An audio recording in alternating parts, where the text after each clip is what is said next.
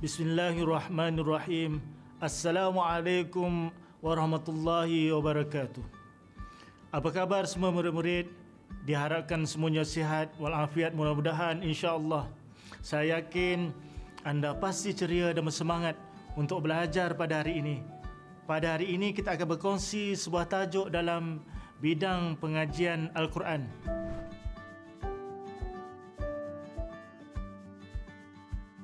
Manakah yang lebih baik apabila kita berpakaian?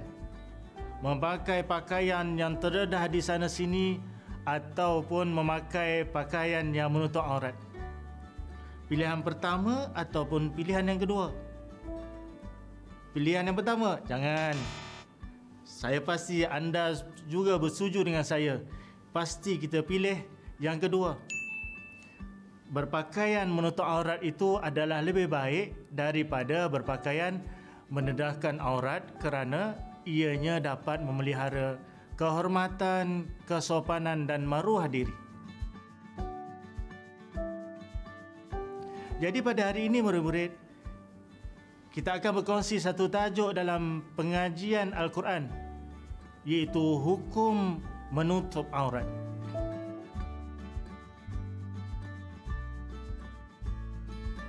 Baiklah murid-murid, sebelum kita meneruskan sesi pembelajaran kita pada hari ini, mari kita lihat dulu objektif pembelajaran yang perlu dicapai pada hari ini. Objektif pembelajaran tajuk hari ini adalah seperti berikut. Yang pertama, di akhir pembelajaran ini kita dapat menerangkan pengertian aurat, hukum menutup aurat, batas-batas aurat dan hikmah menutup aurat.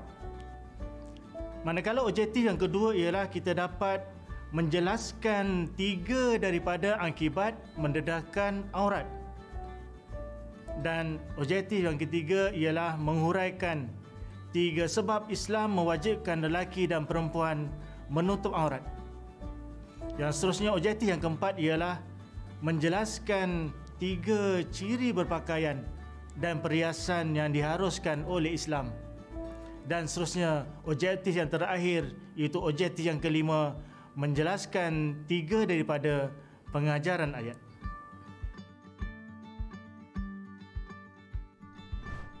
Murid-murid yang dimati Allah Subhanahu Wa Taala. Allah Subhanahu Wa Taala telah berfirman dalam surah An-Nur ayat 30 hingga 31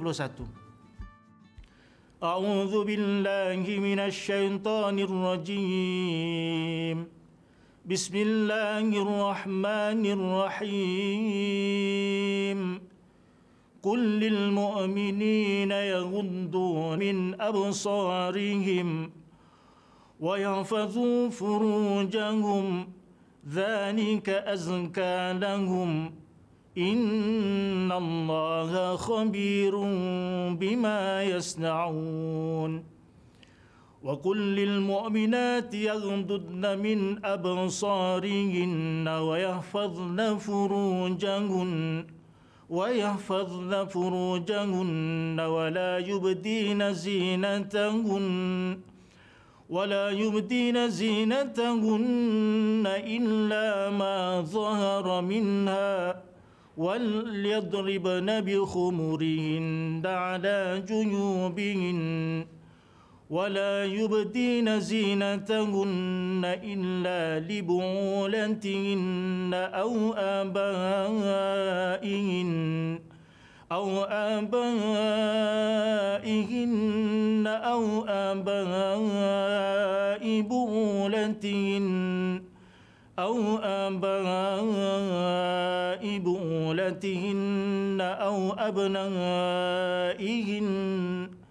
أو أبنائهن أو أبناء بولتهن أو أبناء بؤولتهن أو أبنائهن أو أبناء بؤولتهن أو إخوانهن أو بني إخوانهن أو بني إخوانهن أو ما ملكت أيمانهن أو ما ملكت أيمانهن أو التابعين غير أولي الإربة من الرجال أو التابعين غير أولي الإربة من الرجال أو الطفل الذين لم يظهروا على عورات النساء وليضربن بأرجلهن ليعلم ما يخفين من زينتهن وتوبوا إلى الله جميعا. وتوبوا إلى الله جميعا أيها المؤمنون لعلكم تفلحون صدق الله العظيم Maksudnya murid-murid, katakanlah wahai Muhammad kepada orang lelaki yang beriman supaya mereka menyekat pandangan mereka daripada mandang yang haram dan memelihara kehormatan mereka. Yang demikian itu lebih suci bagi mereka. Sesungguhnya Allah mendalam pengetahuannya tentang apa yang mereka kerjakan. Dan katakanlah kepada perempuan-perempuan yang beriman, supaya menyekat pandangan mereka daripada memandang yang haram dan memelihara kehormatan mereka dan janganlah mereka memperlihatkan perhiasan tubuh mereka kecuali yang zahir daripadanya. Dan hendaklah mereka menutup belahan leher bajunya dengan tudung kepala mereka. Dan janganlah mereka memperlihatkan perhiasan tubuh mereka melainkan kepada suami mereka atau bapa mereka atau bapa mertua mereka atau anak-anak mereka atau anak-anak tiri mereka atau saudara-saudara mereka atau anak bagi saudara mereka yang laki atau anak saudara mereka yang perempuan. Atau perempuan-perempuan Islam. Atau hamba-hamba mereka. Atau orang gaji daripada orang laki yang telah tua. Dan tidak berkeinginan kepada perempuan. Atau kanak-kanak yang belum mengerti lagi tentang aurat perempuan. Dan janganlah mereka menghentakkan kaki untuk diketahui diketahui orang akan apa yang tersembunyi daripada perhiasan mereka. Dan bertaubatlah kamu sekalian kepada Allah wahai orang yang beriman supaya kamu berjaya. Baiklah murid-murid. Kita mulakan perkongsian hari ini dengan asbabun nuzul ayat. Ayat ini turunkan bertepatan dengan Asma binti Abi Bakar. Suatu beliau menemui Rasulullah sallallahu alaihi wasallam dengan makai pakaian yang nipis. Lantas Rasulullah sallallahu alaihi wasallam bersabda, "Wahai Asma, sesungguhnya perempuan yang telah datang haid, kita tidak boleh dilihat kecuali ini saja." Rasulullah mengisyaratkan muka dan kedua tapak tangannya. Murid-murid yang dimati Allah Adakah murid-murid tahu apakah yang dimasukkan dengan aurat? Maksud aurat dari segi bahasa ialah sesuatu yang mengaibkan. Manakala daripada segi syarak pula ialah merupakan bahagian tubuh badan seseorang yang wajib ditutup dan dilindungi daripada pandangan bukan mahram ataupun ajnabi. Yang seterusnya apakah dimasukkan dengan ajnabi murid-murid? ajnabi membawa maksud lelaki atau perempuan yang diharuskan berkahwin menurut Islam kerana tidak mempunyai pertalian keluarga. Dan yang seterusnya murid-murid, apakah yang dimasukkan dengan dengan mahram? Mahram bermaksud lelaki dan perempuan yang diharamkan berkahwin menurut Islam kerana mempunyai pertalian keluarga.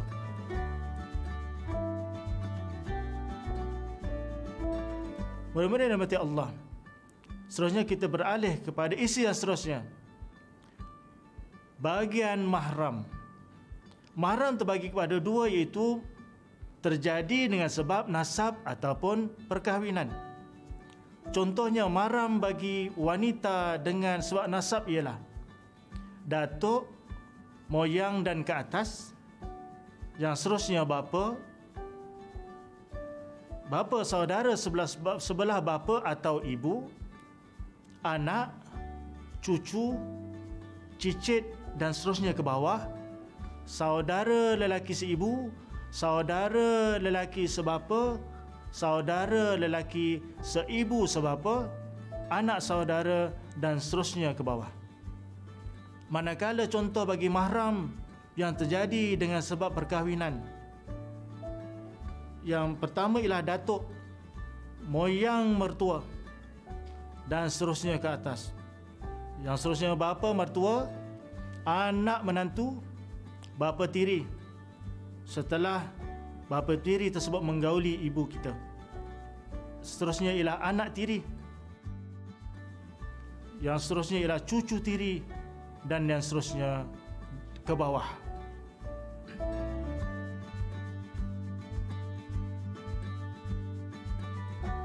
Apa saja nikmati Allah Seterusnya kita lihat apakah batas batas aurat lelaki dan perempuan. Apakah hukum menutup aurat murid-murid? Hukum menutup aurat ialah wajib bagi lelaki dan perempuan bagi menjaga kehormatan diri. Kita lihat pula apakah batas-batas lelaki dan perempuan. Yang pertama, aurat bagi lelaki. Batas aurat bagi lelaki dengan perempuan mahram ialah di antara pusat dan lutut. Pastikan ya murid-murid bukan pusat dengan lutut. Kalau pusat dengan lutut kita tutup pusat, kita tutup lutut, dia tidak mentok aurat. Dia maknanya di antara pusat hingga ke hingga ke lutut. Yang kedua, batas aurat bagi lelaki dengan perempuan bukan mahram. Sama juga iaitu di antara pusat hingga ke lutut. Yang ketiga, batas aurat bagi laki dan perempuan bukan Islam sama juga seperti yang di atas iaitu di antara pusat hingga ke lutut. Manakala yang kedua memurid ialah batas aurat bagi perempuan. Yang pertama batas aurat perempuan dengan mahram lelaki ialah di antara pusat dan lutut. Yang kedua, batas aurat perempuan dengan lelaki bukan mahram, iaitu lelaki yang boleh berkahwin dengan mereka. Ialah seluruh tubuh kecuali muka dengan tapak tangan. Murid-murid, dua tapak tangan itu bukan maksudnya belakang tangan perlu ditutup, tak. Tetapi ialah merangkumi depan tangan dan dan belakang tangan. Yang ketiga, batas aurat perempuan dengan lelaki bukan Islam juga sama iaitu seluruh tubuh kecuali muka dengan tapak tangan. Pelajar dimati Allah. Terdapat banyak hikmahnya mengapa Allah mewajibkan kita menutup aurat. Antara hikmah kewajipan menutup aurat ialah yang pertamanya ia mampu menjaga dan melihara kehormatan, kesopanan dan maruah diri kita. Kita tidak mahu mendedahkan aurat kita di hadapan orang lain supaya hak pribadi dan maruah diri kita dihormati serta tidak dieksploitasikan oleh orang lain. Manakala yang kedua ialah menghindarkan diri daripada terjerumus ke arah perbuatan maksiat, mengelakkan berlakunya fitnah kepada diri kita dan orang lain yang memandangnya. Yang ketiga, membezakan kepribadian seorang Islam dengan bukan Islam. Dan keempat, Mulut Arab menggambarkan umat Islam yang patuh dan taat kepada perintah Allah Subhanahu Wa Taala dan amanahnya. Murid-murid, Islam tidak membenarkan lelaki dan perempuan bertentangan mata antara satu sama lain kecuali disebabkan sesuatu yang diharuskan. Contohnya apabila melakukan muamalah jual beli. Oleh demikian, apabila di dalam kelas kita juga dilarang memandang murid lain yang berlainan jantina dengan pandangan bernafsu kecuali tujuan belajar seperti semasa kita belajar dalam kumpulan ataupun sebagainya. Ini berdasarkan firman Allah Subhanahu Wa Taala dalam ayat 30 dan 31 surah An-Nur yang telah kita baca sebelum ini yang mana Allah mewajibkan orang lelaki dan orang perempuan yang beriman supaya merendahkan pandangan mereka daripada daripada mandang yang haram dan memelihara kehormatan diri. Perempuan Islam juga dilarang memperlihatkan perhiasan melainkan kepada suami dan mahram. Pandangan mata yang tidak terkawal antara lelaki dan perempuan juga boleh menjadi mukaddimah ataupun permulaan yang membawa kepada perlakuan zina. Oleh demikian murid-murid, perkara seperti ini mesti dihindarkan. Tahukah murid-murid, Islam merupakan agama yang amat mementingkan kesejahteraan dan keselesaan penganutnya untuk melahirkan masyarakat yang sejahtera. Oleh demikian Islam telah menggariskan panduan dalam pergaulan antara lelaki dan perempuan. Yang pertama membenarkan pergaulan lelaki dan perempuan dalam perkara-perkara yang diharuskan oleh syarak dengan syarat batas-batas pergaulan mesti dipatuhi. Yang kedua tidak membenarkan pergaulan bebas antara lelaki dan perempuan tanpa batas. Pencaburan lelaki dan perempuan yang bukan mahram kerana perbuatan tersebut dikhawatiri berlakunya fitnah atau mengundang perbuatan yang haram. Yang ketiga, haram lelaki melihat aurat perempuan. Begitu juga sebaliknya haram bagi perempuan melihat aurat lelaki. Bagaimana murid faham pembelajaran kita pada hari ini? Okey, kalau anda semua faham, kita beralih kepada isi yang seterusnya banyak ganjaran yang Allah Subhanahu Wa Taala kurniakan kepada orang yang menutup aurat. Syariat menutup aurat diturunkan kepada manusia sebenarnya banyak hikmahnya. Antaranya adalah seperti berikut. Jom kita lihat. Yang pertama, hikmah diwajibkan menutup aurat ialah memuliakan manusia sebagai makhluk yang paling istimewa kerana Allah telah menjadikan manusia dengan sebaik-baik kejadian tak percaya murid-murid cuba bandingkan ya, muka kita di hadapan cermin dengan makhluk lain dengan binatang contohnya pasti kita lihat muka kita lebih handsome daripada daripada makhluk lain. Sesuai dengan firman Allah Subhanahu Wa Taala dalam surah At-Tin yang berbunyi laqad khalaqnal insana fi ahsani taqwim. Sesungguhnya kami telah menjadikan manusia dengan sebaik-baik kejadian. Yang kedua murid membentuk diri manusia supaya menjadi insan yang beradab dan dipandang mulia oleh orang lain. Yang ketiga, dapat mengelakkan diri dari sebarang fitnah dan fitnah kepada diri kita dan juga kepada orang lain. Yang keempat, melahirkan masyarakat yang berakhlak mulia dan patuh kepada syariat Allah Subhanahu wa taala. Sebenarnya murid-murid setiap syariat yang diturunkan oleh Allah kepada hambanya adalah untuk menjaga kemaslahatan hambanya untuk kemudahan kita semua bukan untuk menyusahkan ataupun membebankan kita. Jadi murid-murid, apakah yang akan berlaku akibat menderakan aurat? Akibat yang akan berlaku sebenarnya amat besar. Laki dan perempuan yang membuka aurat ataupun yang tidak menutup aurat sebenarnya telah mendedahkan diri kepada fitnah. Perempuan yang mendedahkan aurat mereka terdedah kepada gangguan daripada lelaki yang tidak bermoral dan kemungkinan besar terdedah kepada melakukan zina. Ini kerana pada kebiasaannya orang lelaki dan perempuan yang mendedahkan aurat akan terlibat dalam pergaulan bebas. Lelaki dan perempuan yang tidak menutup aurat juga menggambarkan tahap keimanan mereka masih belum mantap. Yang seterusnya murid-murid, kita lihat ciri-ciri pakaian yang diharuskan dalam Islam. Ciri-ciri pakaian dan perhiasan yang diharuskan dalam Islam ialah yang pertama, hendaklah menutup aurat dengan sempurna seperti memakai tudung serta melabuhkannya hingga ke dada. Maknanya, Jangan kita pakai tudung belit-belit nampakkan nampakkan leher. Terus tutup menutupi dada. Yang keduanya tidak nipis atau jarang hingga memperlihatkan bentuk tubuh badan yang akan membangkitkan nafsu orang yang melihatnya. Yang ketiga hendaklah longgar dan selesa serta tidak ketat. Yang keempat, pakaian laki yang tidak menyerupai pakaian perempuan ataupun sebaliknya pakaian perempuan tidak boleh menyerupai pakaian lelaki. Yang kelima, lelaki tidak dibenarkan memakai emas dan sutra kerana ia khas untuk perempuan. Yang keenam, pakaian hendaklah tidak menyerupai pakaian kaum lain. Contohnya kaum Yahudi.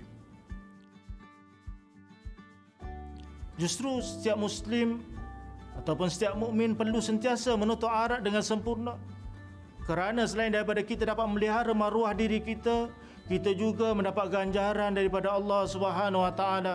Seterusnya, mudah-mudahan kita hidup hidup kita ini akan dirahmati oleh Allah Subhanahu Wa Taala.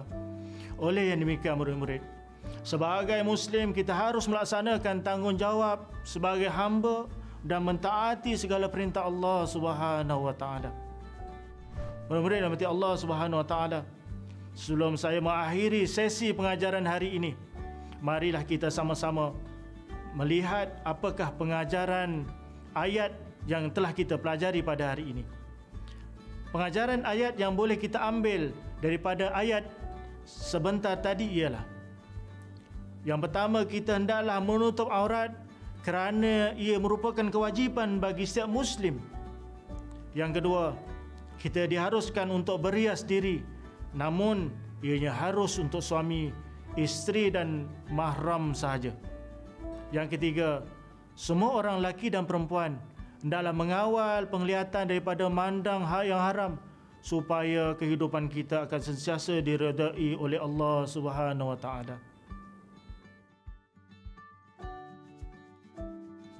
Baiklah murid-murid, saya yakin semua murid-murid dapat mengingati isi penting yang telah kita pelajari sebentar tadi. Bagi mengukuhkan lagi tahap penguasaan tajuk hari ini, mari kita sama-sama menjawab soalan objektif ini. Saya pasti murid-murid mampu memberikan jawapan yang betul. Soalan yang pertama, apakah yang dimaksudkan aurat dari segi bahasa? A. Bentuk tubuh badan B sesuatu yang mengaibkan C. Pakaian yang menutup aurat D. Pergaulan lelaki dan perempuan Cuba jawab murid-murid Manakah jawapan yang betul? Ya, jawapan yang betul ialah B. Maksud aurat dari segi bahasa ialah sesuatu yang sesuatu yang mengaibkan. Kita beralih soalan yang kedua. Di antara sebab Islam mewajibkan lelaki dan perempuan menutup aurat ialah A. Untuk memperlihatkan keindahan ciptaan Allah B. Bagi mengharuskan pandangan lelaki dan perempuan C. Mengawal umatnya daripada perkara mungkar dan keji D. Menunjukkan Islam membezakan hak lelaki dan perempuan Cuba jawablah pelajar Manakah jawapan yang betul.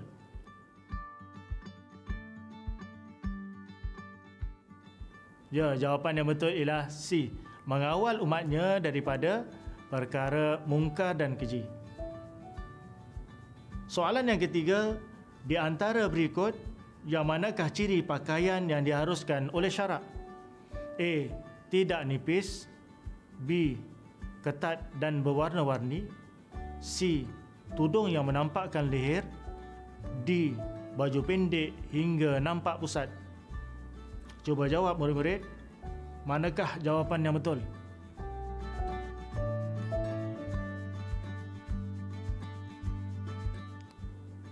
Jawapan yang betul ialah Ya, A Ciri pakaian yang diharuskan oleh syarak mestilah tidak nipis. Soalan seterusnya murid-murid, soalan berbentuk subjektif. Soalan yang pertama, batas aurat lelaki dan perempuan bukan mahram ialah? Cuba jawab murid-murid. Contoh jawapan yang betul bagi soalan di atas ialah batas aurat lelaki dengan perempuan bukan mahram ialah di antara pusat dan pusat dan lutut. Soalan yang kedua, apakah hukum seorang lelaki melihat aurat perempuan dan sebaliknya?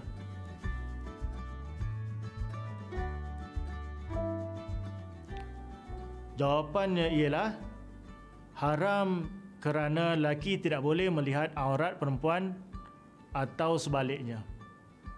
Soalan yang ketiga, apakah hukum seorang lelaki memakai pakaian yang dibuat daripada sutra? Jawapannya ialah haram kerana sutra hanya diharuskan untuk kaum perempuan saja. Murid-murid yang saya sayangi, menutup aurat merupakan kewajipan bagi setiap Hindu Muslim yang mukallaf. Semua lelaki dan perempuan hendaklah mengawal penglihatan daripada memandang yang haram supaya apa supaya kehidupan kita akan sentiasa diredai oleh Allah Subhanahu Wa Taala. Peraturan yang telah ditetapkan oleh Allah banyak hikmahnya kepada diri kita walaupun kadang-kadang kita rasa susah untuk melaksanakannya. Ingatlah di sebalik kesusahan pasti Allah memberikan ganjaran yang sangat besar pada kita tutuplah aurat kita dengan sempurna. Peliharalah pandangan daripada mandang yang haram kerana kita sayang diri kita. Kita sayang ibu bapa kita dan kita sayang Allah. Mudah-mudahan bukan saja kita akan cemerlang dalam pelajaran tetapi juga cemerlang daripada segi saksiah dan pribadi kita insya-Allah. Mudahan hari ini kita lebih baik daripada semalam murid-murid insya-Allah. Baiklah Sekian saja perkongsian kita pada hari ini. Menarikkan apa yang kita pelajari hari ini.